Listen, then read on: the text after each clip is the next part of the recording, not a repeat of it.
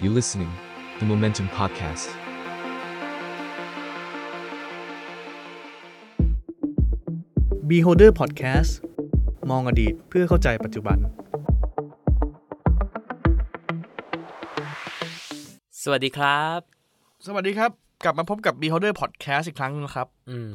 วันนี้เราอยู่ในบรรยากาศของการจัดตั้งรัฐบาลนะครับ อืม ก็เป็นการกลับมาครั้งแรกของ Beholder หลังจากเลือกตั้ง ใช่ครับ ก็เป็นช่วงเวลาที่แปลกๆ เป็นช่วงเวลาที่ อืม อึมครึม ใช่ เป็นช่วงเวลาที่เราไม่รู้ว่า ทิศทางมันจะไปทางไหน ใช่ คือเราเราเคยคุยและรู้กันอยู่แล้วว่า กระบวนการจัดตั้งรัฐบาลภายใต้รัฐธรรมนูญ 60 เนี่ยไม่ไม่ได้ง่าย อืม แต่ผลการเลือกตั้งออกมามันทำให้ยากกว่าเดิมถูกไหม ใช่ครับ หลาย ๆ คนก็ต้องใช้คำว่าเกินความคาดหมาย ครับ พลิกเอ่อเกมหลาย ๆ อย่าง ใช่ ดังนั้นเนี่ยกระบวนการหลังจากเนี้ยก็เชื่อว่าคงจะไม่ง่าย ใช่ แน่นอน แล้วก็สิ่งสำคัญในช่วงเวลานี้อีกอย่างหนึ่งก็คือ มันมีข่าวแปลกๆ มาเยอะ อืม เนอะ ข่าวจริงบ้างข่าวปลอมบ้างข่าว ครับ ปั่นบ้าง อืม เนาะ อืม ก็จะเป็นสามสามส่วนนี้ ครับ สิ่งที่น่าสนใจก็คือ มันเกิดได้จากทั้งฝ่ายฝ่ายฝ่ายเดียวกันเอง แล้วก็ฝ่ายตรงข้าม อ่า เนาะแล้วก็พวกเนี้ยเขาหวังผลแน่ ครับ ๆซึ่งเรายังไม่รู้ว่าหวังผลอะไรเนาะแต่ว่า อืม มันก็เป็นกระบวนการกล่อมเกลาทางสังคมว่า ครับ เออถ้าเราใส่ข่าวอะไรพวกนี้เข้าไปเยอะๆ อืม เนี่ยคนจะเชื่อคนจะคล้อยตาม เออ คนจะทำให้รู้สึกว่าเอ้ยเรื่องพวกเนี้ย ใช่ พอมันฟังมากๆเข้าก็จะรู้สึกว่ามันจริง เออ บางคนก็ทนไม่ไหว ฮะ ถึงกลับไปที่พักรวมไทยสร้างชาติ ใช่ใช่ ไปไปให้ข่าวไปแบบ อ่า ให้กำลังใจ ใช่ เอ่อพลเอกประยุทธ์อะไรอย่างเงี้ยก็มี ก่อนหน้านี้สัปดาห์ที่แล้วก็มีที่สถาร เออ ทูตสหรัฐเนาะ ครับ มีมีม็อบม็อบประท้วงเรื่อง ม ตั้งฐานทัพสหรัฐ อืม แล้วก็เอ่อมีเรื่องของประท้วงเรื่อง อย่าให้สหรัฐมาแทรกแซงไทย เออ แล้วก็ที่น่าสนใจก็คือ ทูตสหรัฐอเมริกาประจำประเทศไทยเนี่ยก็ออกมารับหนังสือด้วยตัวเอง อืม เนาะซึ่งปกติท่านทูตก็ไม่ค่อยออกมาเนาะ อืม อย่าง ด้วย เงี้ย สีหน้า เออ เซ็งๆนิดนึง เซ็ง คือเขาก็บอกว่า เอ้ย คัดค้านการตั้งฐานทัพ เออ คัดค้านการแทรกแซงจากต่างประเทศ เออ คัดค้านเรื่องสหรัฐอเมริกาควรจะไปดูแลบ้านตัวเองให้ดีก่อนก่อนที่จะเข้ามา เออ ในเมืองไทยเนาะซึ่งเรื่องพวกนี้ก็น่าสนใจเพราะว่า ครับ ก่อนเลือกตั้งเราแทบจะไม่ได้ยินเลยว่า ใช่ มันมีเรื่องพวกนี้อยู่ด้วย แล้วก่อนหน้านี้มันก็มีประเด็นเรื่องแบบเนี่ยแหละที่ที่ฝั่งก้าวไกลก็พูดมาตลอดอย่างเช่นทุนจีนสีเทาหรืออะไรเงี้ย ซึ่งเออหลาย ๆ คนก็บอกว่า เอ๊ะ แล้วการแทรกแซงของสหรัฐ อืม ที่ที่เราก็ยังไม่ได้เห็นอะไรชัดเจนนะ ครับ กับเรื่องของเออการเอื้อประโยชน์ ครับ ให้กับกลุ่มทุนจีน ครับ หรือการแก้กฎหมายอะไรหลาย ๆ อย่าง ก่อนหน้านี้เนี่ย อืม ทำไมถึงไม่ได้ถูกพูดถึงว่าเป็นการแทรกแซง ฮะ หรือการเข้ามาเปิดโอกาสให้ต่างชาติเข้ามาหาผลประโยชน์ในประเทศไทย อืม จริง ๆ เรื่องของสหรัฐเนี่ยมันมาช่วงใกล้ๆเลือกตั้งเลยเนาะ ใช่ ที่ที่ ใช่ กลับมาอีกครั้ง ใช่ คือคือก่อนหนั้นเนี้ยเราคงเคยได้ยินแหละ เรื่องการต่อต้านทุนสหรัฐ ครับ การอะไรป้องกันการแทรกแซงแต่ว่ามันก็เงียบไป ใช่ ระยะหนึ่งแล้ว ใช่ ก่อนเลือกตั้งแค่วิกสุดท้าย ที่เรื่องเนี้ยกลับเข้ามา อืม แล้วก็เอ่อโจมตีโดยตรงไปที่ก้าวไกล ครับ อืม เอ่อผมมีโอกาสคุยกับเอ่อทางเพื่อนเพื่อนๆสื่อเนาะถามว่าแล้วมันมายังไงเรื่องสหรัฐแทรกแซงเลือกตั้งไทย บอกว่า CIA แฮกบอกว่าเอ่อทางสหรัฐ ครับ เนี่ยครอบงำพรรคก้าวไกลเนี่ย เออ ก็น่าสนใจว่ามันมาจากคนไปไล่คอมเมนต์ใน Facebook ฮะในช่วงอาทิตย์สุดท้ายของก้าวไกล อืม ในอาทิตย์สุดท้ายของการก่อนการ เลื เลื อ อก กตั้ ตั้ ง ง ก็มีคนไปไล่คอมเมนต์ตาม Facebook เพจต่าง ครับ ๆ แล้วก็ไม่ได้มีแหล่งอ้างอิงอะไรนะ ก็มาจากเนี่ยบอกว่ามีวุฒิสภาสหรัฐ เรียกร้องให้ไทยปฏิบัติตามหลักสิทธิมนุษยชนแค่นั้นเอง แล้วก็พยายามจะ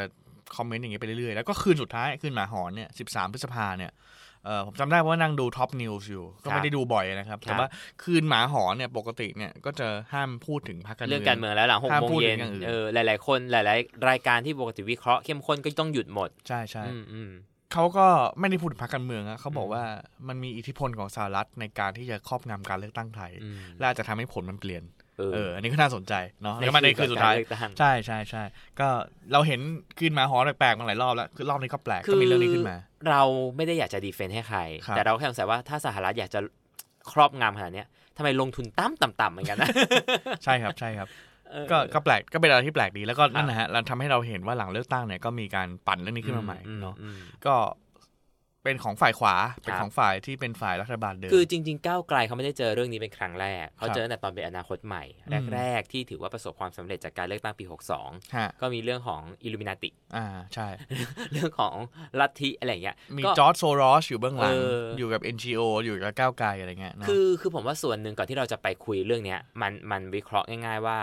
การเปลี่ยนแปลงของอนาคตใหม่หรือก้าวไกลก็ดีที่พยายามเปลี่ยนการเมืองรูปแบบใหม่ ครับ ที่อาจไม่ว่าจะเป็นพรรคการเมืองที่ไม่มีเจ้าของ อืม พรรคการเมืองที่ไม่ต้องใช้เงิน ครับ มันมันสร้างความแปลกใจ ไม่รู้ว่าเป็นความแปลกใจหรือเป็นการที่แบบยอมรับไม่ได้ อืม ของของฝั่งอนุรักษ์นิยม ครับ มันก็เลยเป็นทฤษฎีแปลกๆ คือเขาอาจจะเชื่อว่าสิ่งเหล่านี้ไม่มีทางเป็นไปได้ พอมันเกิดขึ้นจริงก็เลย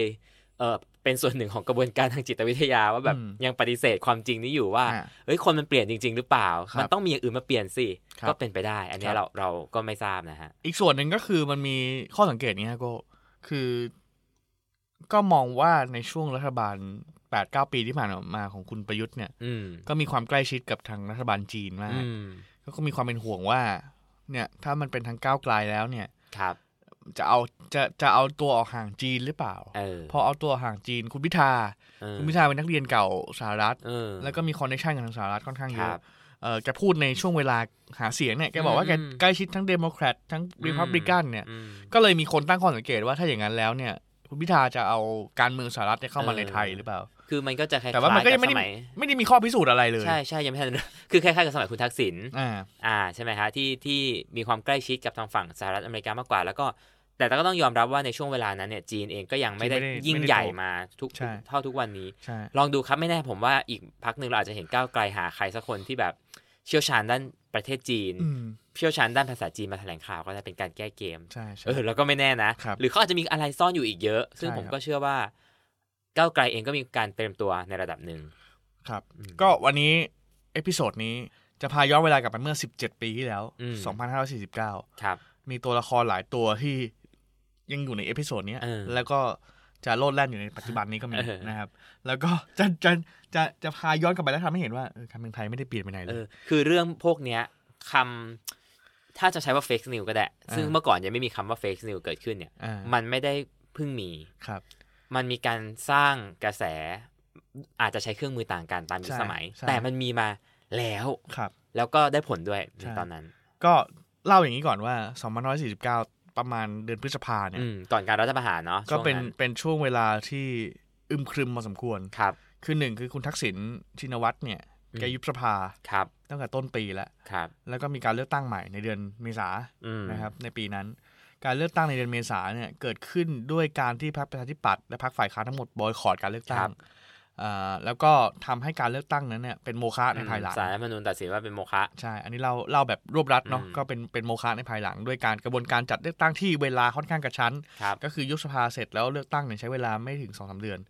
แล้วก็มีการหันคูหาออกด้านนอก อืม กกตติดคุกนะ อันนี้เคยเล่าไปแล้วในในเอพิโซดเรื่องกกตนะครับ แล้วก็อีกส่วนหนึ่งก็คือ ในเวลานั้นก็มีม็อบพันธมิตรประชาชนเพื่อประชาธิปไตย ซึ่งก็ก็ขยายตัวใหญ่โต ใช่ นะ ใช่ ก็มีชนเอ่อมีกลุ่มคนที่เป็นอีลิททั้งหลายให้การสนับสนุน อืม มีกลุ่มชนชั้นกลางในเมือง ครับ มีกลุ่มพวกไวท์คอล่าเนี่ย อืม ทั้งหลายเนี่ยสนับสนุนด้วยเรื่องสำคัญก็คือคุณทักษิณเนี่ยขายหุ้น AS อืม ขายหุ้นจินคอปเนี่ยให้กับเทมาเซ Temasek กของสิงคโปร์ อืม ซึ่งหลายคนมองว่าเป็นการขายชาติ อืม เนอะ แต่ว่าเอ่อเรื่องที่ค่อนข้างใหญ่ในเวลานั้นเนี่ยก็คือเรื่องของคุณทักษิณกับความจงรักภักดี ใช่ เอ่อในเดือนพฤษภาคม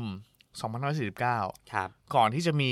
งาน พระราชพิธีครองราชย์ครบ 60 ปี ในเดือนมิถุนายน เพียงเดือนเดียวนะครับ อืม ก็มีสิ่งที่เรียกว่าปฏิญญาฟินแลนด์ขึ้นมาเนาะ เออ เมื่อกี้คุยกับน้องในทีมปริญญาฟินแลนด์เป็นเรื่องต่างประเทศหรือเป เอ ล่า อ คิดว่าจะต้องเป็น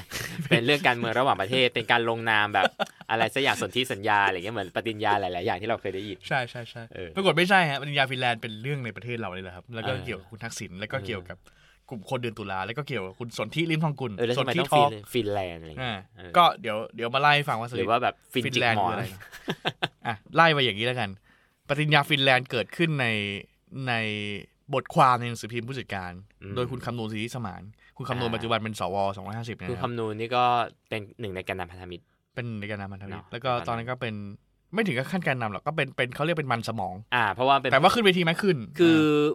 ถือประกาศ ใช่ เพราะเป็นเป็นนักข่าว แล้วก็ในเวลานั้นก็คือเป็นมือขวาคุณสนธิ อืม อ่า คุณคำนูนก็เขียนบทความเรื่องนี้ขึ้นมานะค ครั รับ แล้วก็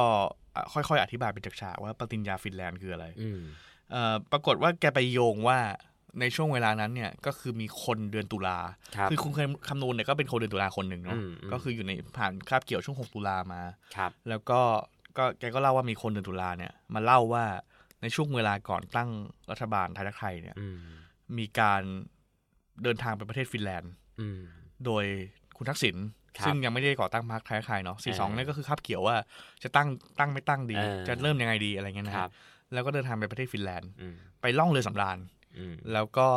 ไปกันหลาย ๆ คนกับคนเดือนตุลาทั้งหลาย เช่นคุณภูมิธรรมเวชยชัย ครับ แล้วก็คุณเอ่อเกรียงกมลเราหาไพโรจน์นะครั อื บ ม นี่คนคนเดือนตุลาเหมือนกันแล้วก็เป็นผู้ก่อตั้งแท็กไทยเหมือนกัน แล้วก็ในเวลานั้นเนี่ยก็คือมีข้อตกลงกันห้าข้อ ครับ เนาะว่าหนึ่งยุทธการมวลชนต้องเข้าถึงระบบรากหญ้าให้ทั่วถึง ม ต้องเจาะถึงรากหญ้า อืม สองคือต้องใช้พักเดียว อืม ปกครองประเทศ อืม อันนี้คือวิธีแบบลีกวนยู ม วิธีแบบมหาเท ก็ คือในเวลานั้นคือก็คือเป็นพักเดียว เหมือนเผด็จการรัฐสภา ใช่เป็นการรัฐสภาเนาะ ช่วงนั้นคำนี้ก็ฮิตมาก ใช่ใช่ เออ ใช่สามคือสร้างระบบทุนนิยมให้ประชาชนบริโภคมากๆ ลงทุนในโครงการใหญ่ๆมาก อ่า ๆ แปรรูปรัฐวิสาหกิจ ครับ อืม นะ ครบหมาเลยอ่ะ สี่สถาบันสูงสุดให้เป็นสัญลักษณ์ของประเทศเท่านั้น เออ เนาะห้าปฏิรูประบบราชการหรือระบบราชการเดิมทั้งหมดให้ขึ้น อ่า ตรงกับหัวหน้ารัฐบาลคนเดียว เออ ฟังดูแล้วก็ อืม ก็คิดว่าก็คง คุณทักษิณก็อาจจะมีแนวคิดแบบนี้ แต่คงไม่มีใครประกาศบ้าง ใช่แล้วก็ เขียนว่าเป็นปฏิญญา แล้วแล้วแล้วคือถ้ามองในบริบทปัจจุบันอะไอสิ่งเหล่าเนี้ยจริง ๆ บางข้อเนี่ยเป็นเรื่องที่ make sense มาก ฮะ แล้วก็แล้วก็เข้าใจได้ ฮะ ในบริบทปัจจุบัน แต่ แต่ ที ณ นี้ ณช่วงเวลานั้นมันคงแบบ ใช่ รุนแรงมากเหมือนกันนะ ทีนี้ทีนี้อย่างนี้ ก็ช่วงเวลานั้นเนี่ยก็คือก็มีคนกลัว ครับ เพราะว่าคนที่อยู่กับคุณทักษิณทั้งหลายเนี่ย อืมอืม ก็เป็นคนเดือนตุลาเก่า อืม อ่ะอย่างที่เราเห็นก็คือคุณภูมิธรรมนี่ใช่ไหม ครับ ก็เข้าป่า อืม คุณหมอพรหมมิลเลอร์สุริเดชเข้าป่าอ่าคุณเกียงกมลนี่ก็อยู่กับ 6 ตุลานะค ครั รับ บ คุณสุธรรมแสงปทุมนี่ก็ 6 ตุลา อืม เนาะก็จะมีคนที่ค่อนข้างกลัวว่าคนพวกเนี้ยคอมมิวนิสต์ ครับ นะฮะแล้วก็เลยยังวางแผนอยู่ว่าจะทำอะไร อย่างที่เรารู้กันไทยรักไทยตอนต้นเนี่ยคนเดือนตุลาเต็มไปหมด แล้วก็ ครั ทำ บ นโยบายหลายๆอย่าง ซึ่งมันทำให้หลาย ๆ อย่างเนี่ยสาบาทรักษาทุกโรคเนี่ย อืม ก็เกิดจากคนเดือนตุลา อืม นโยบายอย่างกองทุนหมู่บ้านเนี่ยเกิด อื จาก ม คนเดือนตุลาฉะนั้นพวกเนี้ยก็จะมีวิธีคิดที่ค่อนข้างแอดวานซ์ก็ล้ำหน้าไปพอสมคว คื ร อ ถ้าเป็นเดี๋ยวนี้คือคำว่ารัฐสวัสรัฐสวัสดิการ ใช่ใช่ ซึ่งมันไม่เคยเกิดเลย ใช่ ประเทศไทยก่อนหน้านั้น ใช่ แล้วก็เพื่อคุยกับคุณหมอสุรพงศ์สืบวงลีคุณหมอเลียบเนี่ยคุณหมอเลียบก็คนเดือนตุลาเหมือนกัน อื เนาะ ม แต่ว่าแกแกไม่ได้เข้าป่าแกก็รุ่นหลังจากนั้น แต่ว่าหลายคนก็บอกว่าแกก็มีบทบาทลับๆอยู่เหมือนกัน ครับ เกี่ยวกับช่วยทางทางเพื่อนเพื่อนฝูงไงนะ อืม แกบอกว่าถ้าไม่มีคนเดือนตุลาเนี่ยนโยบายพวกนี้จะเกิดไม่ได้เลย เพราะว่า อืม มันคือความฝันของคนรุ่นนั้นที่อยากเห็นสังคมที่ดีกว่า แล้วพยายามจะ ครับ คิดล้ำไปข้างหน้า อืม เนาะ อืม แต่ว่าประเด็นก็คือพอเป็นอย่างเงี้ยไอ้คำว่าคนเดือนตุลามันคาบเกี่ยวกัน ระหว่างคนที่อยากเห็นสังคมไปข้างหน้า กับ อืม คนที่เอ่ออยากจะเขาเรียกอะไร ปฏิวัติ อืม อยากจะ เปลี่ยนแปลงรูปแบบการปกครอง เปลี่ยนแปลงรูปแบบการปกครอง อ่ะ ก็จะมีคนคนที่คิดอย่างนั้นจริงๆไง พูด เนาะ ง่ายๆคือเป็นคอมมิวนิสต์ อ่าเป็นคอมมิวนิสต์ใช่ เออคือในในช่วงเวลาในยุคสมัยนั้นเนาะสงครามเย็นหรืออะไรก็แล้วแต่เนี่ย ความคำว่าคอมมิวนิสต์กับประชาธิปไตยเนี่ยมันมันถูกไปแบบหลอมรวมกัน คือเหมือนถ้าเราเคยเล่าให้ฟังอะครับ เรื่องขวาเรื่องซ้ายจริงๆ มันเป็นเรื่องที่แบบ อื มันขึ้นอยู่กับบริบทสังคมในเวลานั้น ครับ ขึ้นคือมันสุดท้ายมันตีความขวาและซ้ายใน ใช่ แต่ละช่วงเวลาได้ยากมาก ใช่ ก็ในโครงเรื่องของปฏิญญาฟินแลนด์เนี่ย บอกว่าปี 2542 คุณทักษิณกับคนเดือนตุลาไปล่องเรือสำราญกัน อืม ที่ประเทศฟินแลนด์ ครับ แล้วก็คุยกันเรื่องนี้ได้ข้อตกลงกันว่า ถ้าเรา เออ ทำพรรคการเมืองเราจะทำอย่างนี้ เออ แล้วก็มันแฟนตาซีมากถึงขนาดผมว่า ตอนนั้นเนี่ยมีคนอ้วนๆคนหนึ่งไม่รู้คนไหนนะ อืม ห้าหกคนเนี่ยคนอ้วนๆคนหนึ่งขึ้นไปบนดาดฟ้าเรือแล้วก็ตะโกนว่าพลิกฟ้าความแผ่นดิน พลิกฟ้าความแผ่นดิน เขาเล่าละเอียดมากเลยนะฮะ มีรายละเอียดเยอะมาก เออ เออซึ่งก็ก็เป็นเรื่องที่ทำให้คนชนชั้นกลาง แล้วก็ เออ ผู้สนับสนุนพันธมิตรในเวลานั้นเนี่ยค่อนข้างตกใจ ครับ เพราะหลายเรื่องมันก็ มันเกิดขึ้ เขา นไป ก็ แล้ว เขาโยงขึ้นได้เขาโยงเข้ามาได้ มั เช่น มั เรื่อง คือสิ่งที่เกิดขึ้นไปแล้ว เรื่องสถาบันเนี่ยเขาก็โยงกับการที่ตอนนั้นเนี่ยสำนักนายกจัดซื้อเครื่องบิน ครับ น่าจะเป็น Airbus 320 319 อะไรเนี่ย เพื่อเป็นเครื่องบินพาหนะประจ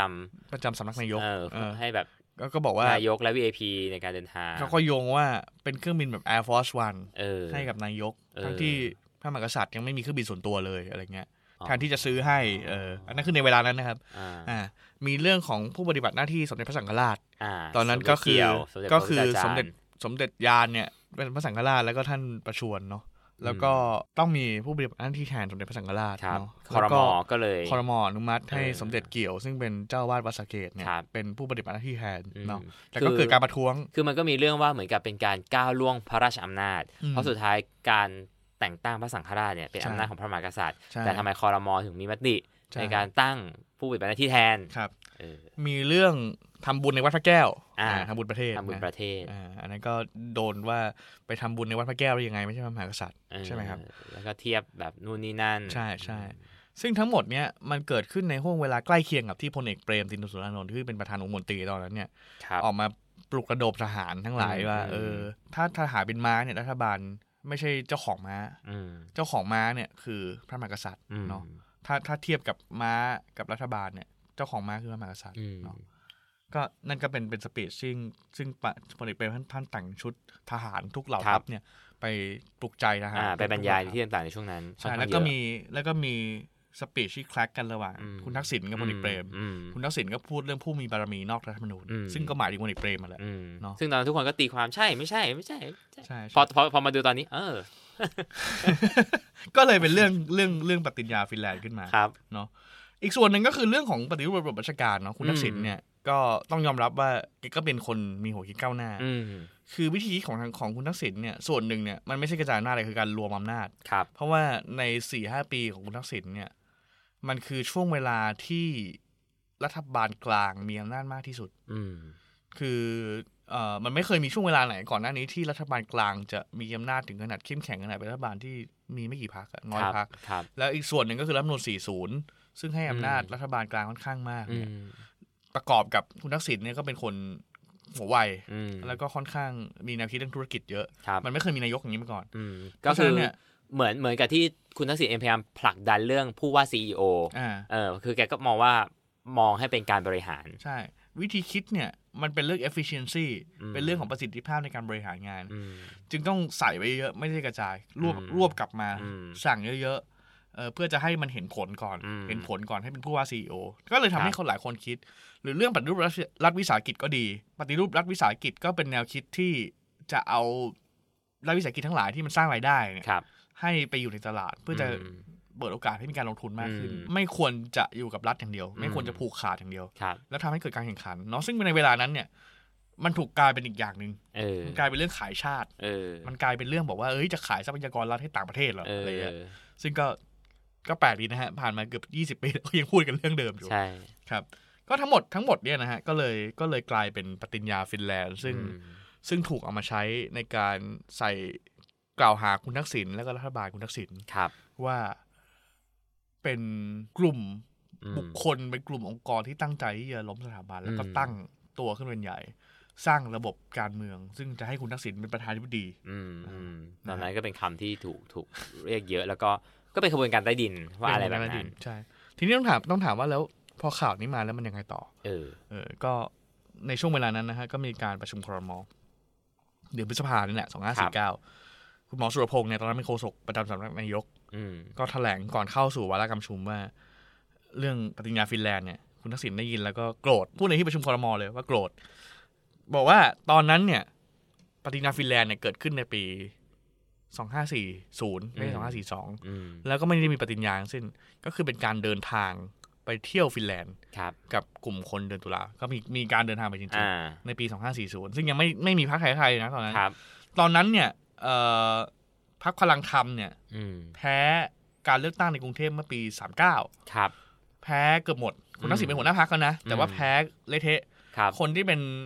สสคนเดียวของพลังธรรมในกรุงเทพตอนนั้นคือคุณคือคุณสุดารัตน์เกยุราพันธ์ อืมสามเก้านี่รัฐบาลคุณบรรหาร ใช่ อืม ไม่39คือรัฐบาลคุณชวลิต อ๋อ